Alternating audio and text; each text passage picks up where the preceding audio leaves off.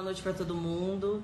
O tema hoje vai caminhar entre o ciúme e passar pelo sexo no puerpério. A gente tem a convidada, a Lohane, psicóloga. E a gente vai seguir o mesmo padrão que a gente tem feito, né? Quem tem acompanhado as últimas lives é, sabe que a minha proposta aqui é que a gente possa tentar responder é, da melhor forma é, possível, da forma mais transparente possível, as perguntas que têm sido é, direcionadas a mim através do direct. Então, vamos começar?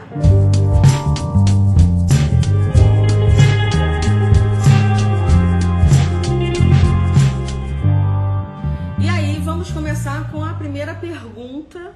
Então, ciúmes é insegurança ou nem sempre? Bom, a primeira coisa que a gente precisa entender aqui é que é, a, a, o ciúme é um sentimento, né? E é, normalmente ele está intimamente é, ligado a, ao sentimento de medo. Porque medo de quê? Medo de perder, medo de, de não ter mais aquela relação afetiva. Automaticamente é, a, a insegurança e a, a baixa autoestima, né? Então, o ciúme é insegurança ou nem sempre? A gente vai é, ter que ter muito cuidado com isso, porque a gente está falando é, do grau de ciúmes, né?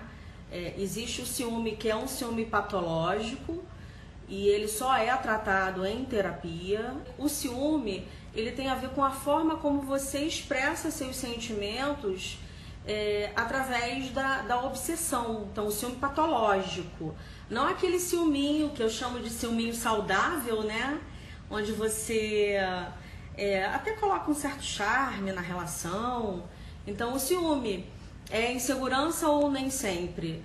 Então, ele também passa pela, pela insegurança. Como ele é um sintoma obsessivo e passa pela falta de autoconfiança, baixa autoestima.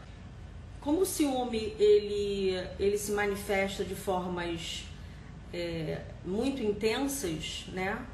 É, ele, é, a gente tem que ter um cuidado durante a, a terapia de perceber se tem uma, uma história anterior. É, que história é essa? Então, muita, muitas manifestações de ciúme É, eles podem ser reforçados quando essas pessoas vêm de uma outra relação onde ela sofreu, por exemplo, é, alguma violência, né, alguma relação abusiva, é, uma sensação de, de controlar o outro. Existem grandes sintomas que, que envolvem isso. Então, quando alguém me pergunta, ciúme é saudável? Tá, mas a gente está falando de qual grau? Então, ele ele ele ele tá ele tá tão ligado quanto a forma como você se posiciona na vida, a forma como você se enxerga, né? É, se você tem uma baixa autoestima, a insegurança é muito grande, o seu medo de perder é muito grande, automaticamente o seu nível de ciúme também é bastante elevado, ok? O legal é que você entenda que o nível de ciúme É, ele vai variando de acordo com os sintomas. Então, tem um controle excessivo das coisas, a violação da, da privacidade, pensamentos é, é, de traição e, e abandono. E existe muita criatividade. Você imagina o sujeito que é muito criativo, é, imagina muitas cenas, cria vários cenários com relação Ao, ao parceiro amoroso. Isso normalmente não acaba muito bem, né? Então, exemplo, eu tenho uma, uma, um paciente que ele, ele é baixinho, ele é gordinho, ele é totalmente fora do estereótipo do que a sociedade empurra pra gente sobre o que é beleza, né? A beleza estética. Ele é casado com uma mulher lindíssima, É, também dentro dos padrões do que é beleza para a sociedade, loura, alta, do olho verde, enfim, né? Embora para mim beleza tenha a ver com outras, outras coisas. Ele chegou criando vários cenários que não existiam. Então, por exemplo, há dois anos atrás, ele ainda buscava e levava a esposa no trabalho. Então ela, ela entrava às oito, eu oito horas, ele estava ali na porta junto com ela, deixando ela. E ela saía por volta de umas três, três e meia, e aí três, três e meia ele estava ali na porta pegando ela. Em momento algum ele deixava ela voar. E o discurso era o discurso do cuidado, do amor. Tá, mas todo dia? Então, entende o nível de ciúme? A insegurança dele é tão grande de ser trocado, até porque ele vem de uma história anterior onde ele sofreu muito abuso, né? Ele tinha uma sensação de abandono muito grande. E, e também tem esquemas de abandono na história dele de vida. Ele vem de um lar de abandono, onde nunca teve uma relação amorosa saudável com os pais. Então isso foi sendo reforçado à medida que ele foi envelhecendo. Essa é a atenção que a gente tem que ter cuidado. É, para analisar ciúme, tratar ciúme, é, a gente primeiro tem que entender a história e o nível desse ciúme. E aí a gente entende o sujeito e acolhe, faz o acolhimento adequado e automaticamente ele consegue inverter esse jogo, que fica menos obsessivo. E aí acho que eu acabei respondendo essa pergunta, né? Se existe um nível de ciúmes que é aceitável ou ciúmes não faz bem para a relação. Uma pitadinha é bem gostoso, né? Você imagina, você não tá numa semana legal... E aí você sai com os amigos, ah, quarentena maldita, que saudade do barzinho. Né? Porque vida social é tudo. E você tá ali, meio, a semana foi muito agitada, né? Você trabalhou muito, mal olhou pra você. E aí você tá ali com um parceiro e de repente chega uma pessoa e te olha diferente. Você nota que tem um olhar de desejo, porque a gente sabe quando alguém tá olhando pra gente com desejo. Você é automaticamente invadida por uma sensação de empoderamento. E o parceiro nota também, né? Existe ali uma conversa muito leve, invisível, que a gente vai dando conta, né? Todo mundo já passou por isso. Isso não é exclusividade da Andréa Luciana nem dos pacientes dela. É, você acaba flertando sem perceber, né? Porque você joga o cabelo, dá um sorriso... E aí o parceiro, que não é obsessivo, que não é patológico, dá um chute na mesa, ou te dá um beliscão, ou vamos embora pra casa, enfim. Todo aquele esquema que a gente entende como é que funciona. Esse ciúme é gostosinho, né? Agora o outro manda pra terapia. Tem um monte de terapeuta aí bom, né? Eles inclusive estão atendendo online, é só você buscar e encomendar... encaminhar e encomendar um, um terapeuta para essa pessoa, né? É, dizem que uma pontinha de ciúme indica zelo, amor, carinho.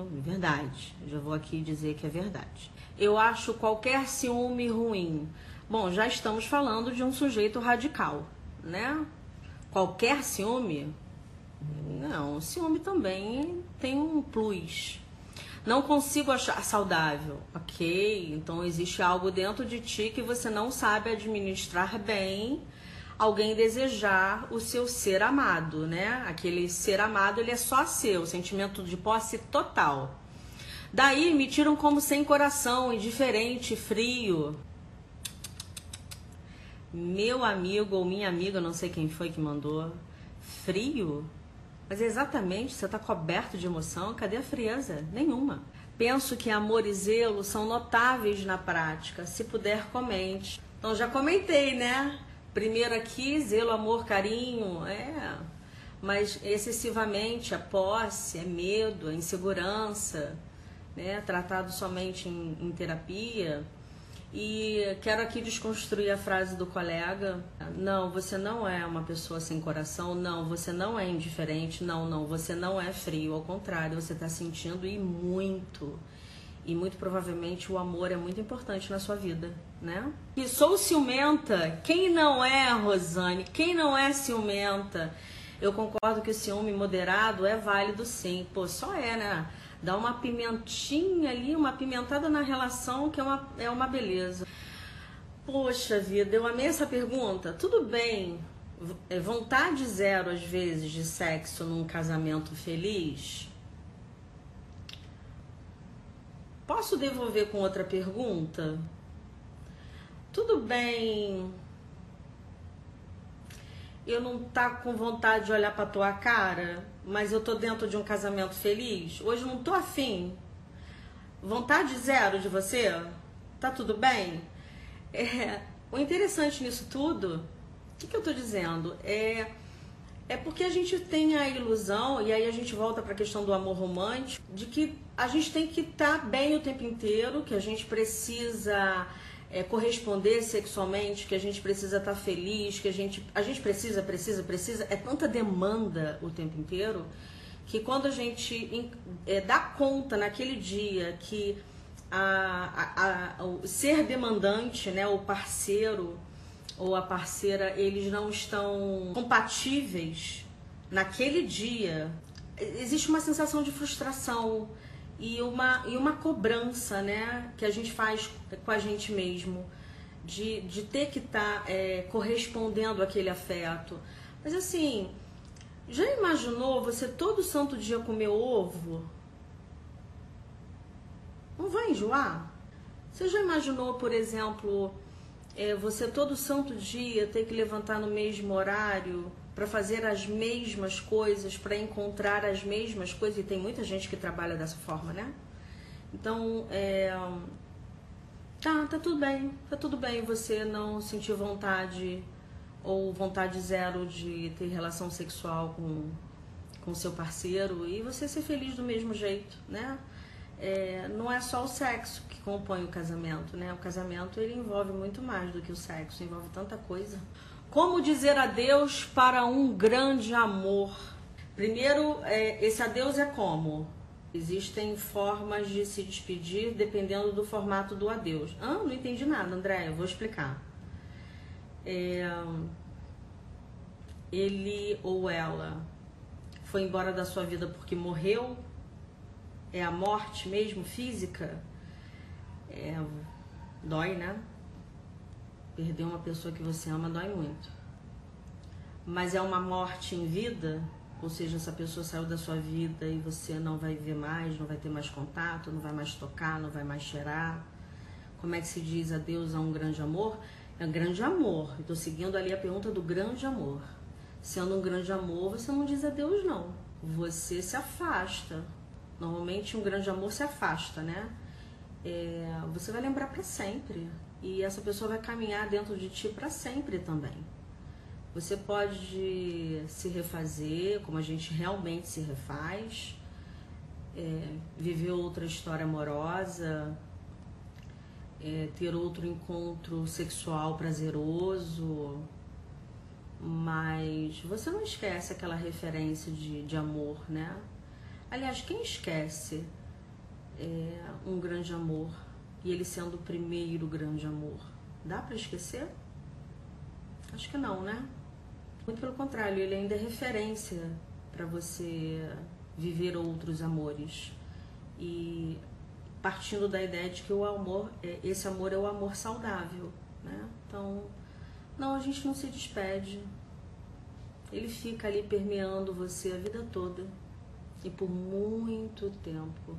Às vezes, inclusive, isso aparece muito em consultório, para a vida toda, né? Chamei minha querida amiga, já já ela entra. E aí, você tá bem? Tô bem, gente, e vocês? Andréa, por que você não me falou que você ia vir maravilhosa desse jeito? Olha aqui. Poxa, mas assim, é... sabe o que é? Deixa eu te contar um segredo. Tem nada pra fazer na quarentena, né? Na sexta-feira. E assim, é, você sabe que eu amo sexta-feira. Sexta é, você me obrigou a pentear o cabelo. Então, mas tá tudo certo. Então, gente, pra quem não conhece, essa é a Lohane. Eu vou dar a palavra a ela. Porque nada como uma psicóloga e uma mulher pra responder essa pergunta que vai vir aí. Mas antes da gente introduzir a pergunta... Eu queria primeiro que a Lohane se apresentasse. Então, a palavra é sua, Lô. Então, para quem não me conhece, sou Lohane Gonçalves, psicóloga clínica, atualmente trabalhando ativamente na abordagem de terapia de esquemas, né? E muito ativamente com gestantes, puérperas, tentantes, tentando fazer um acolhimento para esse público que é tão... rotineiro, mas ao mesmo tempo tão invisível, né? A gente olha para os gestantes, olha para as tentantes, olha tão bonitinha, grávida, ai que barriga linda, mas ninguém lembra dessa grávida no momento de puerpério, né? Ninguém ou a maioria das pessoas. Eu tento fazer esse trabalho de acolhimento para esse público que está elaborando um luto, né? Queria que, aproveitar aí, antes da gente lançar a pergunta que foi feita, e que você pudesse explicar para o pessoal que não sabe o significado da palavra é, puerpério. Há anos atrás, eu não sei como que é a formação de base de vocês, mas eu fui criada pela minha avó, é, em contato com tias, tios. E na época, o puerpério era conhecido como resguardo, né? A mulher tá de resguardo, tá parida ali, não pode fazer nada. Todo mundo tem que fazer tudo por ela, porque se ela quebrar o resguardo, lascou-se, né? E o que que é o puerpério no final das contas? Ele é o resguardo físico e emocional dessa mulher que está passando por um processo de doses cavalares hormonais, emocionais, físicas. Então, é tudo isso misturado que no final das contas é... propicia uma mulher mais sensível, mais melancólica, por muitas das vezes, né? É, que não está identificando o que, que ela está sentindo, né? E assim, é importante ressaltar também... Cara, o Hugo leu meu pensamento aqui.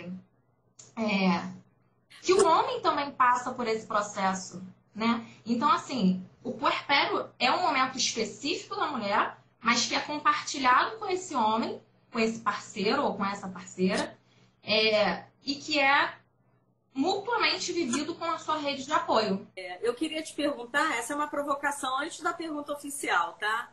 É, uhum. Maridão tá ajudando e entende isso? Ou, ou podemos, quando, quando acabar a quarentena, a gente dá, dá dois tapas na cara dele? Então, aí a gente entra num processo social, né? Ele não tá ajudando. Ei! Ele tá fazendo a parte dele como pai, né?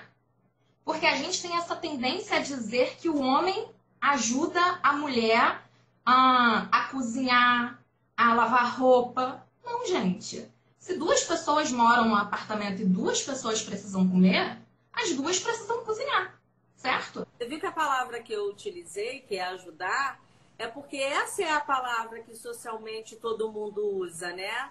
Porque na geração anterior, até a, a minha geração anterior, né, é, essa era a função da mulher. A mulher era, era muito mais a mulher do lar do que a mulher do lar do negócio, né, e o marido ele só saía para trabalhar, enfim.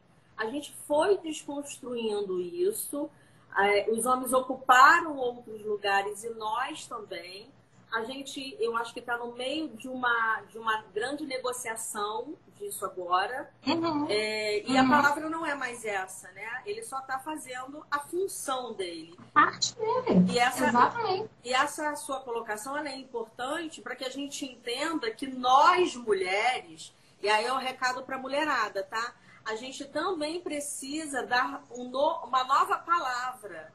Então, o homem não está mais ajudando a gente, não. Ele está fazendo a função dele de pai. Então, a gente tem que, também tem que mudar esse discurso. Esse não é só um discurso masculino. Esse é um discurso uhum. muito mais feminino, né? Gente, para quem não sabe, a Andréa foi minha professora na faculdade, tá? E eu lembro de uma frase que, assim, eu levei para a vida na hora que ela falou. É, é os homens continuam machistas. Mas quem é que está criando esses homens? Né? E aí a Chimamanda, maravilhosa, fez um livro. E aí ela fala exatamente sobre isso. A gente, enquanto cuidador e educador, a gente precisa começar a desconstruir esses conceitos machistas, sabe? Porque, assim, eu vou dizer para vocês que muitas das vezes eu me pego sendo machista e o Renato me pega questionando, fala assim, ó, oh, você tem certeza que é isso? E ao contrário, ele, ele faz... coisas que são machistas, e eu me pego questionando. Então, assim, é, o quanto a nossa rede de apoio e a nossa rede de decisão é muito coerente e coesa a ponto da gente conseguir escutar um ao outro para reproduzir isso para Liz, por exemplo. E não só para Liz, para outras pessoas, né? Então, vamos para a pergunta, Lô, para o pessoal saber o que vamos, vamos. Ela aqui. Então, libido da mulher após a gravidez. Como ter tesão, fazer sexo depois de ser mãe? No meu caso, ficamos um ano sem sexo. Não dá vontade nem de satisfazer de nenhuma forma o marido. Eu vi que alguém perguntou aí antes que era: tudo bem zero sexo no casamento feliz? Tá tudo bem. E agora eu te pergunto, tudo bem zero sexo depois de uma criança? Tá tudo bem também. Às vezes, muitas vezes, a gente fica se questionando assim. Vem a vozinha, né? Lá daquela crença desvalidante que foi criada há muito tempo atrás, que é, hum, se você não transar com seu marido, sabe o que que acontece? Continua, Andréa Luciana. Ele vai te trair e te trocar por outra. Uhum. E aí, o que que isso gera em você? Culpa, sensação de inutilidade, sensação de autossacrifício, inclusive. Aí a gente vê muitos esquemas ativados em autossacrifício, no sentido de, eu preciso transar mesmo sem vontade, porque se eu não transo, o meu marido vai arrumar outra na rua. Agora, a grande questão é, o que que esse marido e essa mulher, essa esposa, eles estão praticando dentro dessa relação para não ativarem a libido, né? Tem a, a Mari Stock, ela é uma terapeuta sexual maravilhosa, e ela fala assim, gente, libido não está só relacionado ao sexo, libido é energia. E como você tem dissipado a tua energia ao longo do teu dia? Porque assim, quando você tem uma criança pequena, você vai dissipar a tua libido para aquela criança, né? Você tem uma casa para organizar, você vai dissipar a tua libido para aquela casa. Imagina, depois de um dia extremamente exaustivo, onde você teve toda a sua libido é, é, investida em toda a tua casa e menos em você, como é que você vai conseguir investir isso num relacionamento sexual saudável, né? E aí a gente entra num outro ponto, que é o que que ela está considerando sexo barra transar? Uhum. Porque o sexo não é só uma transa com penetração, né? A gente está falando de sexo ser o comportamento que aquele casal vai ter para que ambos cheguem no orgasmo. Seja por autoestimulação, por beijo, carícias, enfim. E não necessariamente a penetração. Então é, o que que está construído na cabeça dessa pessoa, né? Seja da, dessa mulher ou desse homem que fez essa pergunta, desse casal, é, que... que tá impedindo eles de ter um, um consenso para chegar a um prazer comum, né? Porque isso é muito abrangente, gente. Não dá pra gente falar assim, porra, é só a mulher. Mas o que que esse homem tem proporcionado para ela aumentar a libido, sabe? Então, o que eu fico, às vezes, me questionando em consultório é por que que essa é uma responsabilidade da mulher. Porque, assim, eu acabei de ter um bebê... Minha, toda minha, todo o meu esquema é, de emoções está extremamente ativado. E aí existem vários, que a gente um dia pode conversar aqui numa outra live. Uhum. E explicar para as pessoas do que, que se trata a terapia dos esquemas, né? E o que, que são esses, essas ativações, né? Que, enfim, que, e quais são esses esquemas, porque tem a ver com as nossas histórias infantis. É, e aí a gente aprende...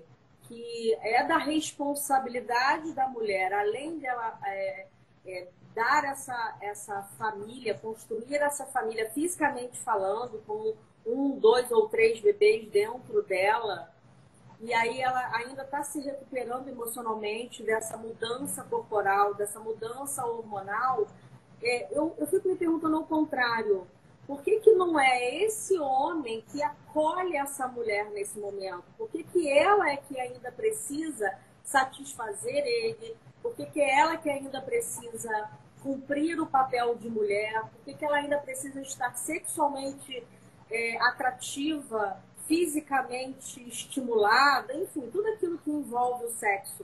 Porque é, a primeira coisa que eu fico imaginando, e para quem não sabe... Eu não tive filhos, então eu não, eu não conheço essa sensação corporal, é, mas não sou burra, eu vejo no consultório e leio nos livros entendo, né? A gente não precisa ter câncer para entender a dor do, do outro, como a gente não precisa engravidar para entender a importância e as mudanças que acontecem nessa mulher. E, e, e assim, por que que é nós, é, quando somos mães e educamos os nossos filhos, por que que a gente não prepara esse homem para que ele possa acolher essa mulher no momento de fragilidade? Porque ela tem que ser forte o tempo inteiro. Então, aonde vai o nível de intimidade? Porque a gente está falando de sexo, e, e aí é importantíssimo para os homens, né, dentro da cultura deles, mas também, homens, a gente quer avisar para vocês que dentro da nossa cultura, além do sexo, que também é importante, porque hoje a gente pode falar isso, é a intimidade, sabe? E a, e a certeza de que eu posso ser frágil, é, no momento frágil, e dizer para você, e você vai me acolher. E me diz, por que que você não me acolhe? Então, eu queria entender isso. Qual é a dificuldade real desse homem a acolher essa mulher um ano, dois anos? É, por que que ele é, culturalmente precisa procurar na rua? Eu estou lendo os comentários, eu estou juntando esses comentários com essa minha indagação, né? Com sociedade... É, eu não digo como uma sociedade brasileira, eu vejo que isso, lendo alguns estudos aí afora, a gente percebe que a mulher ela é objetificada em qualquer lugar do mundo, né? Então, assim, esse homem, ele é validado quando ele trai, uhum. quando ele procura outra mulher na rua, porque a de casa não tá dando conta. É, isso aí. Mas se for o contrário, a mulher... ela é criminalizada praticamente, né? Então, a gente já consegue entender que, assim, é, a, a balança para a mulher pesa muito mais quando ela vai realizar ações que homens realizam. Uhum. Então, a gente já percebe que isso, é, ele já tem um ponto na frente. E outro ponto é o quanto é, esse cara, esse casal, vamos colocar o casal no jogo... construiu essa parentalidade juntos, né? Uhum. Porque, assim, quando a gente fala de é, gestação, tudo está sendo colocado é, como responsabilidade da mulher. Só que esse homem também está sendo pai, ele também está sendo modificado, ele também está recebendo uma série de informações novas. Então, é, qual foi o modelo que ele foi constituído enquanto família? Qual foi o modelo que essa mulher foi constituída como família? Esse cara foi criado brincando com um carrinho e essa mulher foi criada passando roupa, com um ferrinho de brincadeira. Ela foi criada para ser mãe. Eu acho que a gente precisa dizer uma coisa aqui importantíssima. Hugo, você quer casar comigo? Você sabe por quê? Eu vou ler para você o que ele acabou de escrever. Precisamos ah. de homens assim. É, acho que a responsabilidade do homem nesse momento é maior. A mulher acabou de parir um bebê. Acho que é importante o homem fazer ela se sentir mais mulher. Uma salva de palmas. Então, assim, no caso eu tô saindo da live e vou deixar você falar, porque era exatamente isso que eu ia falar. Porque, assim, gente, puerpério é o seguinte, é a criança. Essa mulher vai dar colo para essa criança. Só que tem que ter alguém aqui atrás dessa criança e dessa mulher, que é o homem, né? Porque essa mulher vai estar voltando à fisiologia dela, ou seja, o útero vai estar voltando para o tamanho, pro tamanho. Uh, essa mulher vai estar com a pojadura, que é o peito desse ela vai estar igual uma vaca. Gente, o peito fica assim, ó, você não consegue abaixar o braço. E aí, o peito está dolorido, porque não é comercial de, de mamadeira, que a mulher fica linda, maravilhosa. Não, o peito dói, o peito sangra, a mulher chora. Eu chorei porque o Renato falou para mim assim, por que que você tá com essa cara de choro? Eu quero chorar, mas eu quero parar de dar mamar. Ele, mas a gente dá fórmula. Eu falei, mas eu também quero dar fórmula. E aí você se sente culpada por tudo. E aí ele fala muito isso. Ele, cara, é um momento muito difícil pra mulher. Mas o homem, ele tem que conseguir segurar essa mulher também para que ela se sinta cuidada. Então eu acho que esse é o ponto fundamental desse homem. É, é fazer com que ela se sinta plena nesse momento de descompensação hormonal e, e fazer com que ela se sinta acolhida, sabe? Acho que isso é um ponto-chave. Pois é. E aí eu vou destacar duas coisas aqui. É, o Tobias aqui, que eu sei quem é que está por trás, mas vamos seguir o fluxo. é, escreveu o seguinte, achei fantástico, que é uma visão é, de uma criação que tem impacto é, concretamente no social, né? É, a mulher foi criada aprendendo a lavar a calcinha no banho, e ele foi criado largando a cueca embolada no chão para a mãe buscar botar no cesto para lavar. É, a gente vê muito isso. Eu tenho um irmão, eu assisti muito isso na minha infância.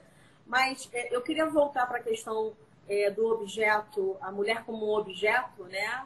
É, do seio ao sexo, ao cabelo, ao cheiro, enfim, ao tudo, né, dela. É, você acha que isso muda, Lu? Voltando à dose hormonais cavalares. Essa mulher tá com o corpo recheado de prolactina. Essa prolactina vai ser responsável para dizer para essa mulher assim, olha só, é, eu tô ressecando seu canal vaginal, porque você tem que entender que agora você só vai amamentar, tá? A sua vagina vai ficar fechada para você não procriar. E o que que envolve esse nosso processo de embelezamento, né? O pavão abre as penas dele para quê? Acasalar. Pra se exibir, pra... pra... Por que que eu vou ficar bonita? Uhum. Por que que eu vou fazer as minhas unhas se eu não preciso acasalar? O meu corpo tá dizendo pra mim, querida, não é o momento. Você tem que ficar quietinho na sua casa. Independente do momento, da se você tá no início da gravidez, se você já teve o bebê e o neném tá do seu lado agora, é, a gente tá se arrumando pra gente. Não é pra ser... Sim, e aí eu vou entrar no autocuidado, né? Porque assim, ok, o seu corpo tá dizendo tudo isso pra você, mas você precisa de dar um suspiro nesse momento de puerpério que é extremamente intenso. Então assim, Lohane, eu não tenho absolutamente ninguém pra ficar com meu filho de oito, que é a hora que meu esposo sai, às dezoito. Cara, seu marido chegou em casa às dezoito e um, toma aqui, o filho é seu, e vai para o seu banho. Se é o banho que você consegue fazer, valide o que você tem na mão, sabe? Tome um banho de vinte, trinta minutos. Ah, Lohane, não consigo lavar o meu cabelo hoje. Tá tudo bem, querida. Lava seu cabelo amanhã, sabe? Se arruma. E assim, para você se sentir bem consigo. Ah, Lohane, pô, não quero me depilar. Tá tudo bem também, sabe? Você tem que começar a questionar coisas que são...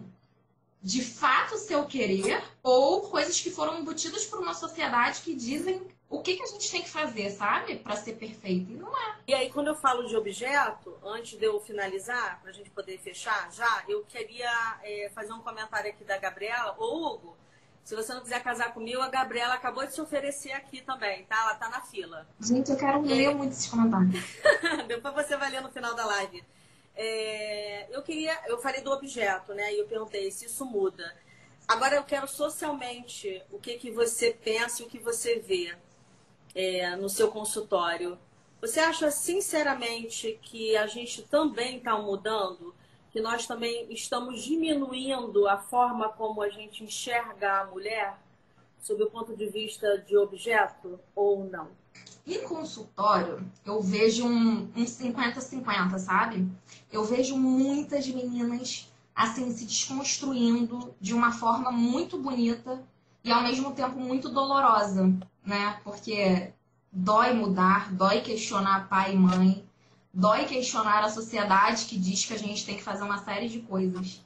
E eu vejo pessoas muito à frente do tempo e que me fazem questionar. Uhum. Se algumas atitudes que eu tomo são, né, coerentes com o tempo que a gente está entrando. Então, assim, eu vejo que o social tá, tá, dando, uma, tá dando uma mudada. Devagar, é, com um pouco de restrições, mas isso está começando a acontecer. E, assim, eu sempre falo que parir é político, né? Então, assim, não só parir é político. Gente, ser mulher é político, é... ser mãe é político, hum, ser profissional é político. E eu não estou falando de política, tá? Não estou falando de políticos. Eu estou falando de política, debater, questionar, mudar uma sociedade, sabe? Porque, assim, quando você fala... Eu, eu optei por um parto natural. E quando eu falei assim, vou fazer um parto natural e eu tenho um plano de parto. As pessoas, meu Deus... Mas você pode não sentir dor. Por que que você vai escolher sentir dor? Falei, gente, porque é a minha vontade. Vocês podem acolher a minha vontade? O social não acolhe a vontade da mulher. Ah, mas você pode ir para a cesárea, fazer a unha, fazer o cabelo, vai ficar mais bonito. Gente, o natural não é marcado, não é programado, sabe? Isso. O natural é você ser mulher. Mas a objetificação social da mulher é tão grande que ela tem que estar bonita na hora de parir. Porque ser visceral, ser a mulher, ser, ser ancestral, é feio. Olha isso, olha o ponto que a gente chegou, sabe? Então, assim, tudo na nossa vida é objetificado, é socializado. Então, assim, a gente tem muito que desconstruir tudo isso, sabe? E começa no, nas escolhas. Escolher é político, se informar é político. Muito bem. Ô, Lua, se a gente quiser encontrar você, se, a gente, se alguém tiver interesse em buscar atendimento, como é que a gente faz para te localizar?